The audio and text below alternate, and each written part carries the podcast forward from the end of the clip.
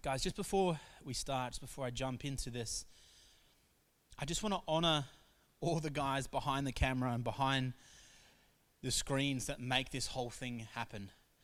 Um, Sean and Coco, Josh, Dan, Haley, Dave, and Cherie have, have poured a lot of time and effort in to helping us set this up, keeping Jess and I on track, and ensuring that things are happening when they should be, and just allowing us the, the freedom and the encouragement to keep doing these and, and how we can better improve them and, and all those sorts of things. So I just want to thank them firstly and, and say, well done, guys. I, just want to honor you and, and, and say thank you. We, we couldn't have done it, all of this or any of this without you. So well done and thank you. If you if you want to shoot those guys a message or a, or a FaceTime call just to thank them, you can do that. I hope everyone is doing well and is uh, keeping up with the, the ISO training and, and those sorts of things. Um, hopefully, you're ringing the guys that you're in, in a three with and the guys that you are in a community group with. We have been very encouraged by the way guys have been communicating and talking to one another. So, well done, and, and hopefully, we will be back in this room together soon, being able to, to embrace one another and, and worship together. I just want to pray before we get started and just to ask Holy Spirit to come and just, just speak this morning, this evening, wherever it is you are, whenever it is you are. So why don't you just close your eyes wherever you are and, and let's just give this time to God. Lord, we, we honor your glorious name, Jesus. We acknowledge your presence here in this room, in the lounge rooms around Australia, wherever it is people are listening to this. We just acknowledge your presence, Jesus. Holy Spirit, we just acknowledge you moving in us and through us. God, I just ask that anything that I say right now, if it's not of you, may it fall away. But the things you want to sow into us, may you set a fire in our hearts. May these things begin to take root and take shape in our life. We love you, Jesus, and we honor you. You are worthy to be praised. You are worthy to be glorified. And in your beautiful name we pray. Amen. So, the last couple of weeks, I've been preaching on a few different things, and it's kind of all been taking a a uh, unusual direction that I, I, think God is sort of leading us, and through a few other conversations with other church leaders um, around Australia and, and other nations, it's kind of the same sort of direction that there's a preparation that's taking place in order for us to go back into to life, not as it was, but changed and different into what it is God has for us. I, I spoke on, on the valley of Shittim and, and being in that place and having to come, start from that place in, in the wilderness and come through into the promised land. And then I sp- spoke about the mountaintops and what it looks like to win like Moses did up on the mountaintop to pray and declare God's name and see the victory in the valley. And then I spoke about Jesus being the inward and the outward eternal cleansing that allows us into his presence after that, I spoke about remembering the presence, the word, the name, and the ways and grace of God to stay in His shadow. And it's all sort of been pointing us toward this, this desire that God's put in my heart to see disciples of Christ, not just consumers of a, of a, of a culture or of things that are around us. And I think that what God's doing is He's preparing a true level of discipleship, a true. Um, training of people to grow them up in the ways of the Lord, to actually go and do the work that He's commanded us to do. I haven't lost hope in, in 2020. I, I still believe that God has a great deal of work to do in 2020. There's lots, there's lots and lots of, of harvest to come that God has for us. I think the, the, the prophets that were, were prophesying about 2020 weren't wrong. It just doesn't look how we want it to look. God's ways are not our ways. And we have to remember that as we go back through those prophecies and look what was prophesied for um, the move of God and what God is doing in this place. So if you've got a Bible, I don't know if we'll be clever enough this week to have the scriptures on the screen. So if you've got a Bible, go there. We may be. I don't know. Depends if, if my wife has the time to make it happen.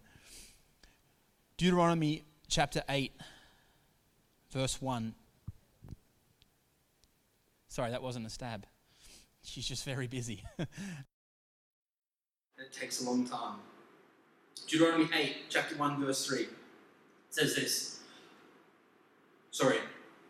Deuteronomy 8, chapter 1, we're going to go all the way through to 7 rather than 3. The whole commandment that I command you today, you shall be careful to do, that you may live and multiply, and go in and possess the land the Lord swore to give to your fathers. And you shall remember the whole way that the Lord your God has led you these forty years in the wilderness, that he might humble you, testing you to know what is in your heart, whether you would keep his commandments or not. And he humbled you and let you, you hunger and fed you with manna, which you did not know nor did your fathers know, that he might make you know that man does not live by bread alone, but man lives by every word that comes from the mouth of the Lord. Your clothing did not wear out, and your foot did not swell these forty years. You know that in your heart, no, sorry, know then in your heart that as a man disciples his son, the Lord your God disciplines you. So you shall keep the commandments of the Lord your God by walking in his ways and by fearing him. The Lord your God is bringing you into a good land. Israel was in Egypt. They get taken from Egypt. God removes them. He brings them into the wilderness, into a wandering for 40 years. And they wander in this place. They, they, they wander through the desert. And it's so encouraging to me in, in this verse because there's so much in here that, that sounds like it's challenging, sounds like God's being being almost mean or awful to them, but, but he's not. He's actually saying to them, These are the things that I gave you. But you have to understand that the Israelites came out of Egypt and they go into a land which they were promised of milk and honey. They were, they were, they were given the, the idea of a promised land, but it didn't look how they originally thought it was, think it was going to look. It looked different to that. But when they came into this place, God stretched them, He changed them, and He, and he set their eyes and their hearts onto Him by removing the things that they had and, and by placing, by making them place their trust in Him. In Egypt, even though they were slaves, they would have had stability of things around them. They would have been able to cook just enough food, it little amount, there was always food to keep them going. The Egypts would use them as slaves, so they, it was their it, it was their uh, point to make sure they were still eating and still healthy, so that they could keep working as slaves. They were treated awfully, but there was this little this little place of comfort that allowed them to feel, well, at least we've got a bit of food, we've got a, a cover over our head, and, and, we're being treated awfully, but we're comfortable in what it is that we have. I spoke about this um, a few weeks before we went into ISO about the fact that, that Israel actually got caught in the Stockholm syndrome. They got caught being comfortable with their captive. Then God brings them out. They go out into this place of the wilderness. They go out into this, this place of wandering, and it almost feels like, hey, God, we were better off in Egypt we were better off where we knew what, where our food was coming from, how often we would get it. Yeah, we were treated awfully, but at least we knew what was coming. But God is bringing them into a place where He's saying, even though you are wandering in the desert, I will give you everything you need to lead you into the promised land, to lead you into the place that you have to come. But I can't give you the promised land until you rely fully on me, wholeheartedly on me, that I'm going to bring you into everything that you have. I'm going to bring you into the fullness of the place that I have for you. Israel constantly got caught up with this God, are you really going to fulfill the promise that you made? Are you really going to make good on the things that you said to us? Are you really going to give us the land of our forefathers? And as I was reading through this during the week, I felt like we're kind of in that place in this in this COVID nineteen area that we're in now, where there was all this promise given for 2020. There was all this promise given the church. Something's coming, something's coming. The harvest field is ripe. It's all there right in front of us. And now we kind of sit in this place where we go, God, are you going to make good on your promise? And we start to get in this place where we feel a little bit like, like the th- walls are falling down around us, and this is an awful place as opposed to a good place that we were promised we're kind of thinking, you know, I'd rather go back to what we had before. I'd rather go back to the place that we had because it was more comfortable. Yeah, things weren't opening up and things weren't, weren't, weren't going the way we wanted it to, but I was more comfortable in that place than I am now, locked in my house and unsure as to how to hear from you and to learn and grow in you that we kind of have got to this place where we feel more comfortable in at least we got to gather together, at least we got to be in the church together in that place, but we're missing what God's doing for us right now in this place of wilderness. We're missing what it is that's actually taking place as we walk through this wilderness, this quiet place where God is providing, He is leading us, but it doesn't look the way that we think it's going to look. It doesn't, it doesn't take shape quite how we want it to take shape. And I think we have to understand, just like what Israel had to understand, is if we have to let go of the control. We have to let go of trying to make it look our way, trying to do it the way we want it to look, because God's way is so much better than that. But we have to let go. We have to relinquish that control and say, God, I'm going to give you all of who I am. I'm going to give it over to you. I don't understand this time. I don't understand why we're in the wilderness and what it is that's happening around us, but I trust you and I trust what it is you had for me. We have to come out of this time changed. We cannot just go back to the way things were, back into captivity. We have to come out and be freed, be changed, be challenged, be remolded into what it is God's doing in this new world post COVID 19. We have to understand that things are changing. This is an unusual time. We have to be in the forefront as Christians to change and to be molded so that when we come back in to the world, we go back into what it is that's taking place, a different world than it was before. We are equipped and ready to carry the gospel into those areas of life that God has for us. I want to show you something through this verse. Stay, stay in, in Deuteronomy 8. Because I want to show you some things that God says here that we have to remember in this time. That, like the Israelites, we don't have the things we had before. We have different tools, different ways of seeing things and doing things, and we have to understand what it is God's, God's saying to us. 8 2 says this You shall remember the whole way that the Lord your God has led you, that the Lord your God is leading you through this time. As a people, we have to remember that right now, in this time, God is leading us if you will allow Him to have the lead. I spoke last week out of Psalms and saying that we need to remember how to go to the shadow of the Almighty, to, to rest in the place and that in that place, God's in front of us because the shadows cast behind. God is in front of us and He is leading the way. We nestle in behind Him in the shadow and we allow Him to lead us through the wilderness, lead us through the place that we're in. We cannot forget that in this time, God is leading us through this. In most cases, in Western Christianity, unfortunately, we have a culturist Christianity, a culture where we it becomes our culture more than it does our life, more than it does a, a, a, a, consequential Christianity. It's more about the culture, the friends, the lunch, the way we do life, and less about the fact that it has a, a real change on who we are.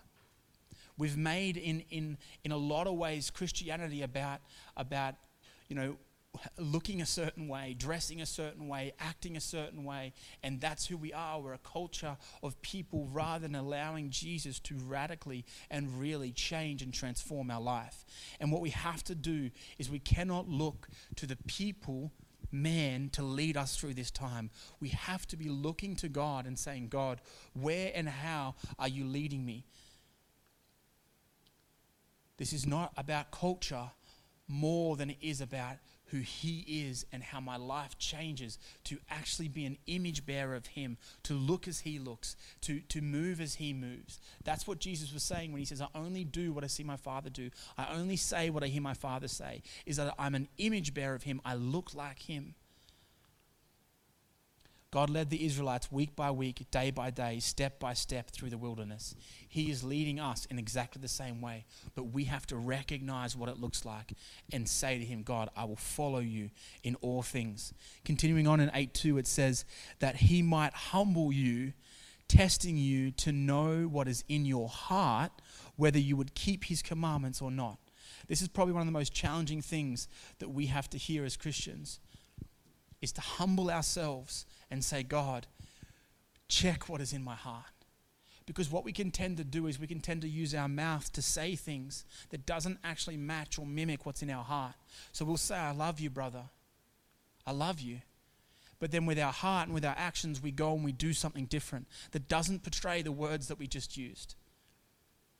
We can say all kinds of things that doesn't match our heart. But what Jesus is saying all through the New Testament is He's saying, What's in your heart?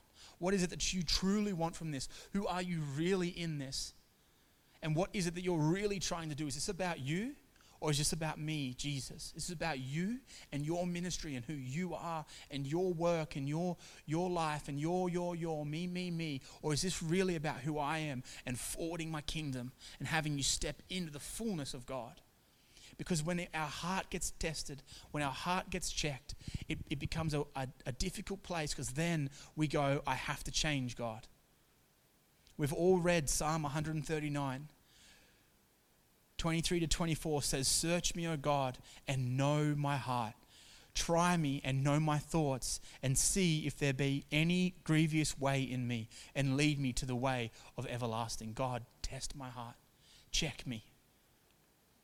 If you can humble yourself before Him to say, God, I think this is my heart, I think this is the way it should be, and He reveals something to you, you have to change. You have to change that thing and remove that sore point from your heart. Remove that thing that, that, that is there and hurting.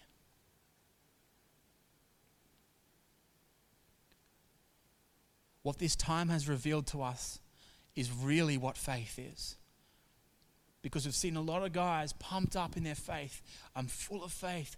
God is everything. He has me, He has me, He has me. Until, until the, the, the uh, bus starts to shake a little and then all of a sudden they, they begin to panic and i don't know I'm, i've lost my job i've lost this i've lost that i don't know who i am everything's lost because the faith that you spoke of was just words it wasn't written deep into your heart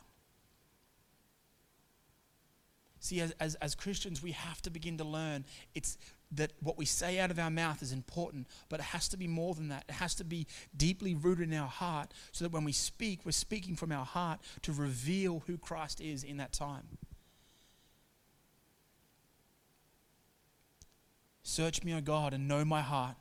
Try me and know my thoughts, and see if there is any grievous way in me, and lead me into the way of everlasting.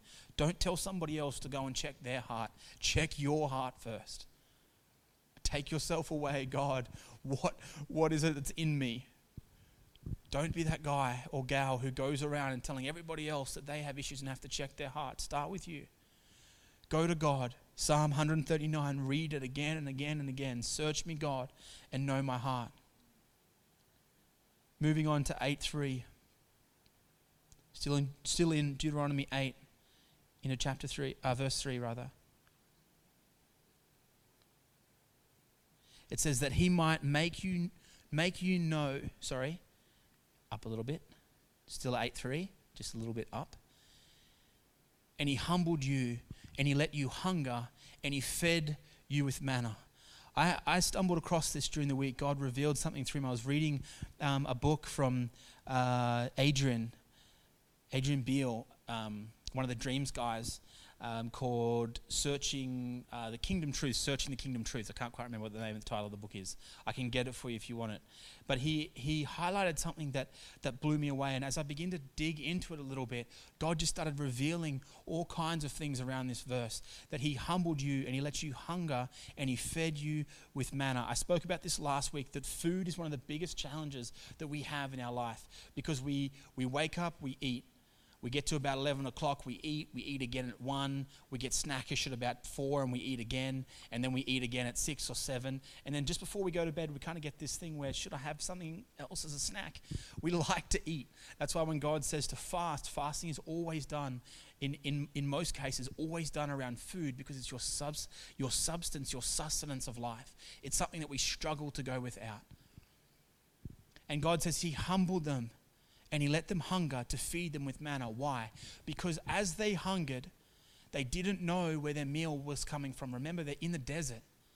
There's not much that takes place in the desert. There's not, not many trees and, and berries or food that's lying around. There's not many um, kangaroos that stop by and you can shoot and, and, and cook on a fire. There's not much of anything. So the food was scarce. But God says, I let you hunger because in that moment you will look to me. And in that time, Israel, you will see who I am, your provider and your God. And that you will reach to me and take of what it is that I have. They relied on the manna that God poured from heaven. They relied on it to get them through the day. That every moment they woke, where's the manna coming from? God, when are you going to send the manna? How is it going to come today? What's it going to look like? Where's it going to be? They depended on God They depended on every meal from him to come from heaven. And as you read, continue reading down, it says that he might make you known that man does not live by bread alone, but man lives by every word that comes from the mouth of the Lord. The manna that God was pouring out was the word from the, the, the mouth of God. In Matthew 6:11 when Jesus is teaching the disciples how to pray, he says to, he says to them to say this in 6:11, "Give us our daily bread. Give us our daily bread. Every day, Lord, we need bread. Would you give it to us? If you take that and you go back to, to Deuteronomy 8, and he says that he might make you known that man does not live by bread alone, but man lives by every word that comes from the mouth of the Lord. The bread that Jesus tells us to pray for every day is his new and fresh revelation that flows into us that every morning we wake, every day we go about our day, we ask God, God, where is your manna coming from? Where is the bread of life coming from? Where is your fresh revelation coming from to allow me to keep walking in the direction of the promised land? That every day we're told to pray, Lord, where is that fresh revelation? Where is the manna from heaven? Where is what you're saying to me every single day? We don't just wait for God to give us a go to Africa and then I'll speak to you in, in, in a few months when you get there. Every day we awake, we say, God, where is your manna today? What is it that you're revelating into me? What are you showing me? What are you revealing to me? What are you giving me? And it comes through so many different places from, from the scriptures, from our places of worship, from our places of prayer, from our meditation on who He is. He starts to revelate day in and day out what it is we are to do and who it is we are. He always is speaking to us to give us new and fresh revelation. I remember watching one of those films. Um, I think it was. Um, finger of God or, or, or lightning, um, uh, light from heaven. I can't remember what they're called. But there was a scene in that where they're in India and there's this man who, who they, they're interviewing and they're filming, and he says, I wake up at three o'clock every morning to wait for God's marching orders for that day. Every morning, He wakes me at three o'clock in the morning. I go to my place of prayer and I pray, simple prayer God, what would you have me do today? And He reveals something to me a person, a, a task, a job, a, a revelation that I can study and learn and understand for that day. That's going to God and asking for your bread every day. Revelation from heaven to say, God, what are you saying to me today? What does it look like for me in my steps? What does it look like today? Like that lantern, it says, He shall be a lantern unto our feet. The next step, God, what's the next step? What's the next step? Day in and day out. Israel waited for the manna from heaven. As a people, that's where we need to be. That when we wake in the morning, God, what is your revelation for me today? What is your bread that you're bringing into my life every day?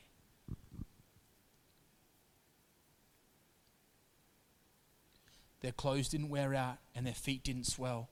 The provision in the, wil- in the wilderness is so that we can carry the gospel in, into the promised land and then out from the promised land. So when he brings us into the promised land, we don't sit back and relax and drink the milk and the honey. We, we gather ourselves and we go back out, coming back in, going back out, coming back in. That everything we do is to carry the gospel to the outermost parts of the world. That when we come into that place, into the fullness of God, we don't stay there and rest there, and that's all that it is. We get built up and we go out into the world. We come back, we go back out. There's a, always a fluid movement that God is always with us and flowing through us. But it's that we go out into the world. It's not for our comfort, but to bring more back into the garden to be with Him, to bring more back into understanding a right relationship and a right um, understanding of the Father. Their clothing didn't wear out and their feet didn't swell. There will always be provision in the wilderness to get us where we're going. God will provide provision in the wilderness to get us to where we're going. Your shoes will not wear out, your clothes will not wear out. But I love the fact that it says that their feet didn't swell. Because Romans 10 15 says, And how are they to preach unless they are sent? As is written, how beautiful are the feet of those who preach the good news. As they're walking through the wilderness, their feet don't become unbeautiful because God understands it's those feet that are going to carry my word as far as, as the earth we can go. That your feet are beautiful. What we're to carry is beautiful. That God has given us a task to take the gospel out into all the world, but there's a training and a preparation that's being done right now in your homes, right now in your home, you are prepping and preparing to know Him more, to understand Him more, to grow in Him, to order to ready my feet to go out and go into all the earth. You see, we've had this upside down that people are supposed to come into the church. The church was a place, the synagogue was a place to worship and glorify Him, to strengthen one another, to go back out into the cities. It was a preparation and a, and, a, and a training ground and an encouragement and a place of worship and glorification to the Father to take us out to the outermost parts of the world, to walk where our feet won't swell and our clothes won't run out. The provisions are there. The manna is given daily, the revelation of God given daily. That He is testing us in this time, that our hearts will remain in him and that we will keep his commandments. And we cannot forget that he is leading us and guiding us at all times. This is the task that Israel was given while walking through the wilderness.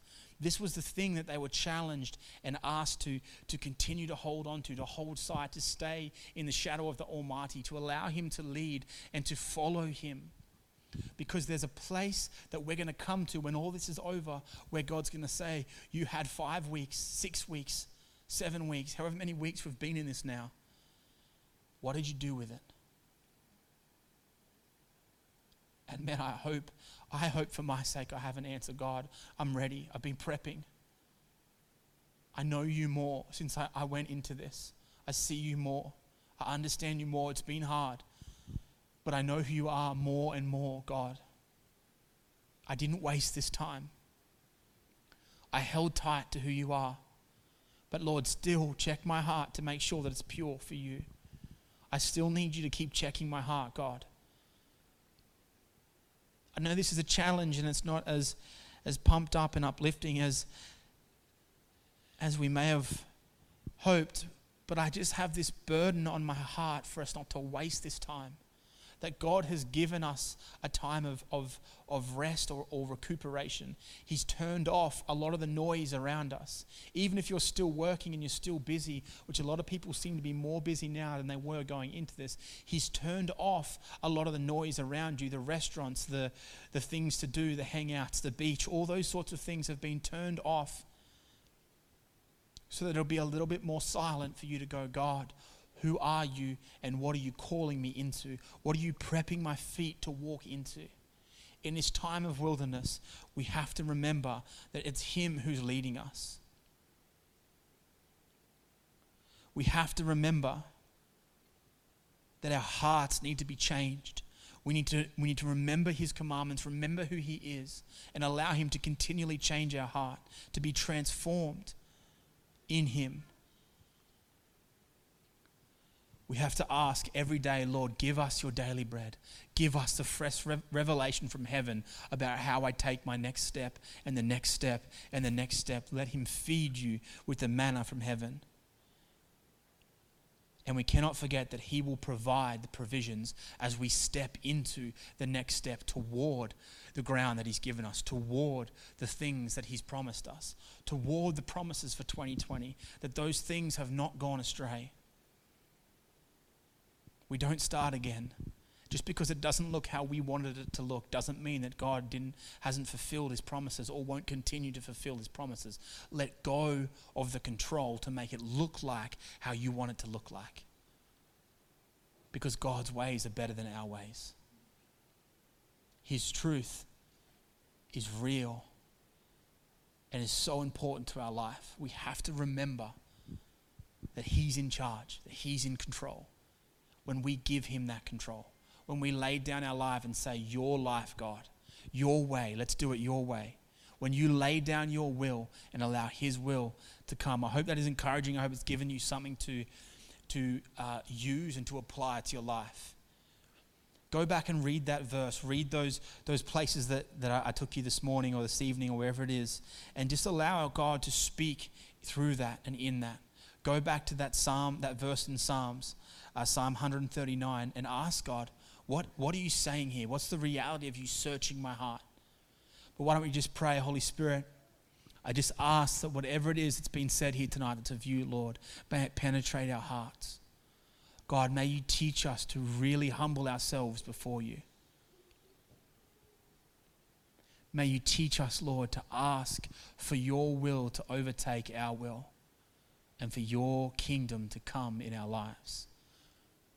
God, I pray for those that are hurting right now, for those whose lives seem overwhelming, that things aren't going their way. God, may they see you in this mess. God, may they see you in this time. May their hearts long for you, Jesus. May their eyes be set on the things that are in heaven. And I pray for peace, Lord. Your peace, your shalom peace, come. I thank you, Jesus. I thank you that we can still speak about you, that we are still free to discuss your glorious name, that we are still free, Lord to declare who you are, to worship you, to honor you, and to glorify you. Jesus, may your kingdom come and your will be done. In your beautiful name we pray. Amen. Awesome. Enjoy, guys. Hopefully, again, I say this every time, but hopefully we will be back together soon, being able just to break bread together and hang out. Greet each other with a holy kiss. No, no, Jess. Jess just looked at me from behind the camera like I was a weirdo. We love you guys. Hopefully, you are um, doing well and keeping well. If you're not, please reach out to us. If you are, still reach out to us. Let's continue to chat on the Skypes and the Facebooks and all the interwebs. We love you, and hopefully, we'll see you soon. Bye.